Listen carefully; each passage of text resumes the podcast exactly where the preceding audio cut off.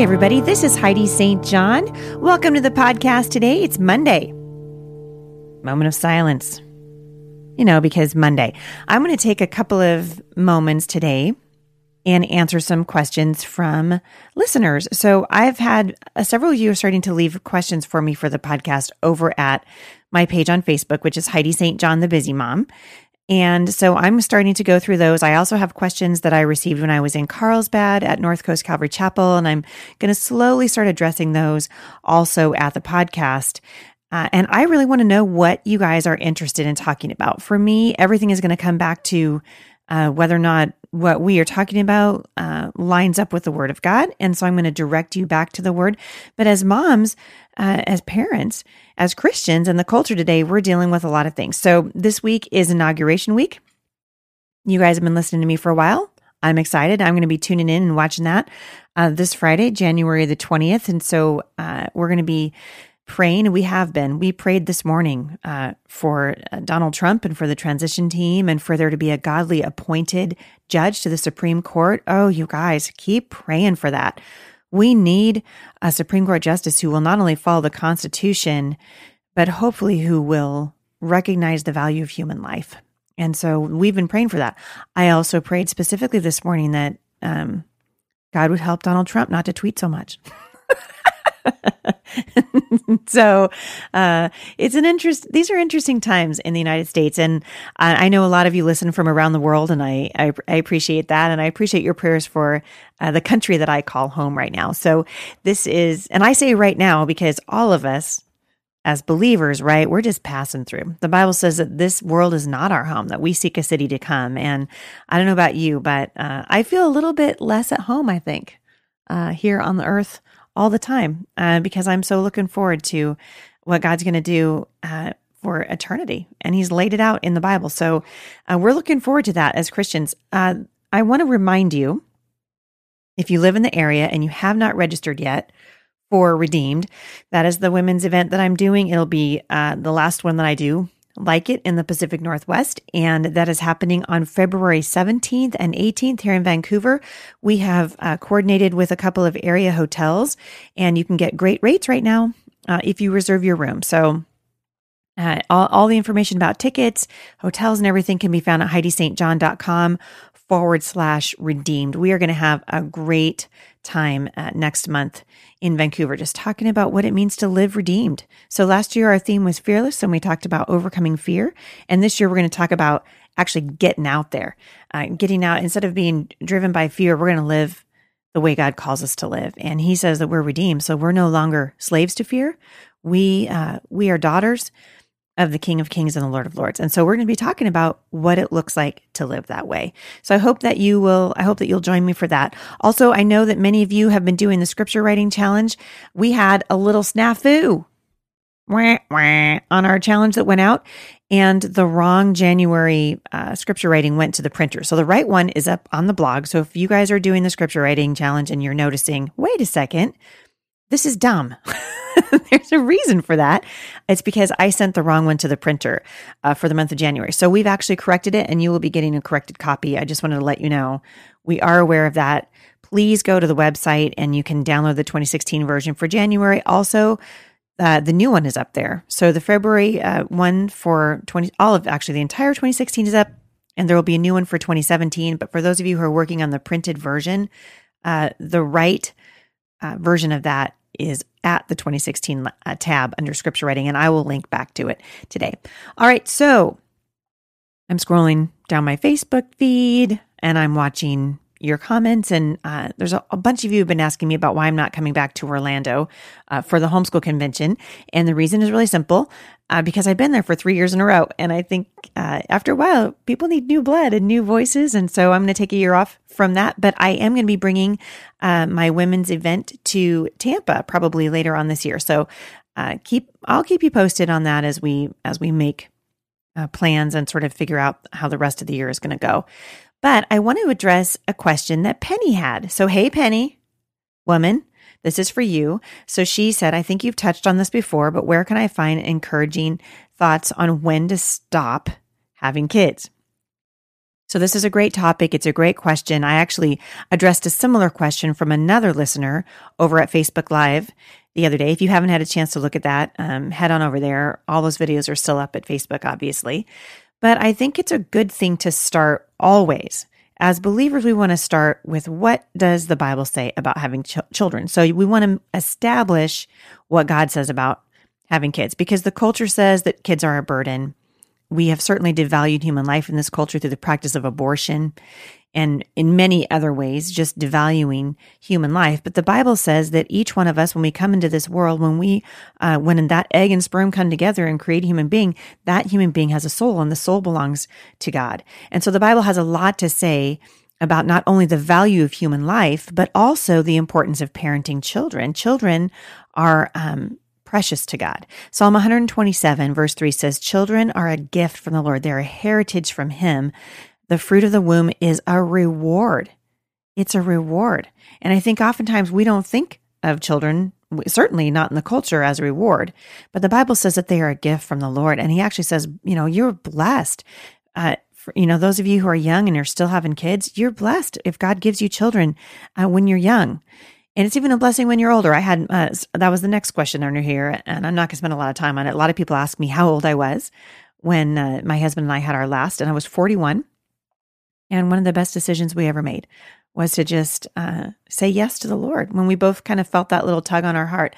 But I think we need to have a really strong understanding that what God says about children is true.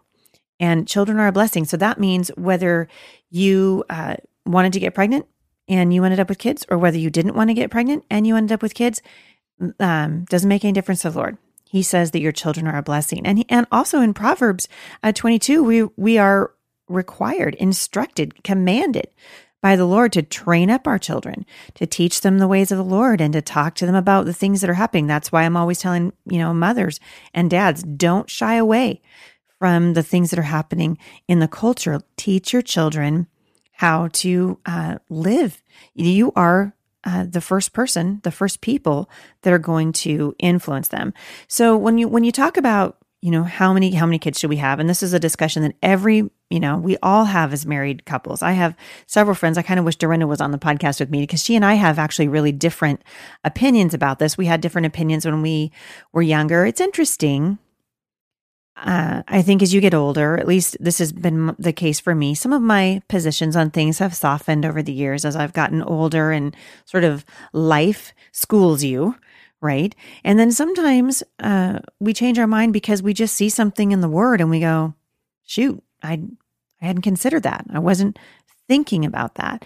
And so when someone asks me, about how my husband and I decided to have a bigger family and I'll I'll get to that in a second the first thing I always do is say, listen, you got to go before the Lord. Because the person that God is most likely to speak to about whether or not you guys should have more children isn't me. It's you. And God wants to have a personal relationship with you. He wants to walk in relationship with you. So once we believe, once we've established that children are a blessing, so that God says, however they come to you, they're a gift. And God's going to use children to refine you. I mean, how many of us have figured that out, right? Your kids they humble you right? They they drive you to your knees. I'm always telling parents if parenting hasn't driven you to your knees you're doing it wrong. Uh, parenting is a is a sanctifying process meaning it makes us those of us who know the lord it makes us more like more like christ. And i think that's part of the intent of giving us children you know bringing these little babies into the world and training them up in the way that they should go. And so once we've established that that children are a blessing, then the next thing that you need to establish is does God uh, speak individually to us? And uh, what does he say about um, having children? Does God say, does he talk about birth control? Well, there's a lot of different ways you can look at this. And this is where, um, you know, people ask me all the time, what do you and your husband, what's your opinion about birth control? I think that's a question that we get a lot because, you know, people say, well, are you Mormon? Are you Catholic? You know, because we have seven children. So I think people just assume they assume things. And obviously, I'm I'm neither Mormon nor Catholic, uh, but Jay and I have seven kids anyway, and I don't tell people what our personal view is on birth control because guess what? It's none of anyone else's business. It's between me and my husband. And that's kind of the point I'm trying to make. We know we need to take what we know the Bible says to be true, which is that children are a gift from the Lord. He said, be fruitful and multiply, right? And so you could argue that once you've had a baby, you did that, right? And so now we've entered into what I really believe are areas of personal freedom where you need to go before the Lord and say, Lord, what do you want us to do? But I will say this you know, in my life and in my husband's life, as we've talked about this, because he came from a family that had two kids, there were seven kids in my family. Um, it's no secret that my husband, in his family with two kids, was a lot more stable and happier home than mine was growing up, and we had seven children. So, I want to just say something right up front. You you see a family with have, has a lot of kids, that is not a sign that they are more godly. It's just a sign that they had more children, more children. Somehow we've equated having children with godliness. And we need to stop doing that because it's not, it should never be a benchmark for how obedient somebody is to the Lord or how much they love Him or how godly they are. Uh, what as, as fruit is what we're looking for, right? And so you need to bring it before the Lord. And that's really what Jay and I did. We we brought it before the Lord in prayer, and I will never forget. I mean, uh, our first baby was a huge surprise. We were both still in college, and and we weren't, you know, like a lot of young married people, we weren't planning on having a family right away. And I remember just looking at my husband and going, okay, so my mom was right. It really does work that way, you know? And uh, we were blessed with Savannah after being married for just two years. But over the course of our marriage, of nearly 28 years of marriage and of the of the years that we were having children, we took those those um it was a, like a desire that the Lord really gave us. And so we took it before the Lord. Lord, is this you? And so sometimes we struggle, right? Because one spouse wants to have more children and the other one doesn't. And so then there's tension in the marriage. And so one of them tries to make a, you know, a biblical argument for why they're right and the other one's wrong. And honestly, you guys, in all my years of studying the word, I just, I don't see it. I don't see a clear cut case for that argument. But you can definitely make a clear case for God says children are a blessing. He said, be fruitful and multiply. He said uh, to train up your children. He said that um, that marriage is his gift, that sex is from him. And we want to honor all of those things because God says to honor them.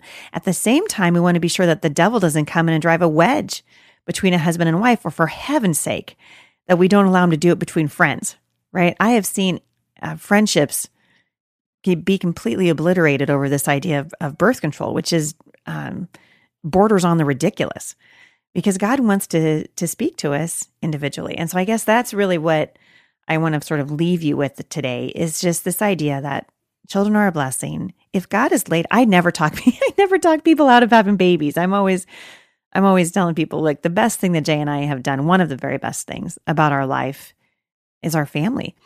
But I won't lie to you, it's a lot of work. And as they get older, uh, the work is actually, it seems like it, it increases in some areas and, and decreases in others, but it's a huge responsibility. And if the Lord's laying it on your heart to have more kids, I just want to encourage you, pray about it.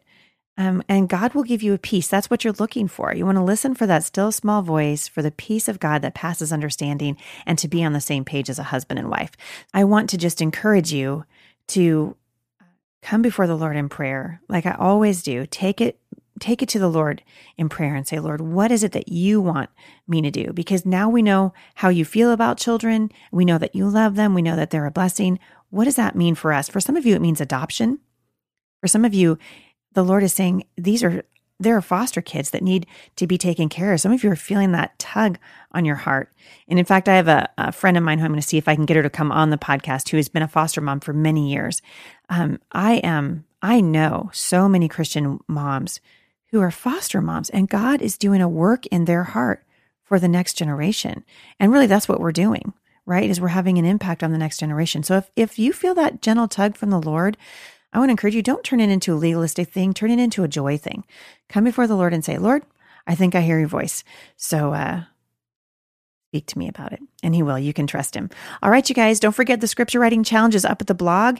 You can find it at HeidiSt.John.com forward slash scripture writing. You can also find my schedule. I'm going to be all over the country again in 2017. And in the fall of 2017, we have a huge book tour that we are planning. And so we'll be announcing those cities pretty soon. Someone asked the other day if we are coming to Texas, and the answer is yes. We will be in Texas, in Indianapolis, in New York, in Florida in Tennessee and uh, possibly in Oregon. So we're going to keep you guys posted and we appreciate your prayers. Don't forget to leave a review for us over at iTunes, and I'll see you back here on Wednesday. For more encouragement, visit me online at thebusymom.com.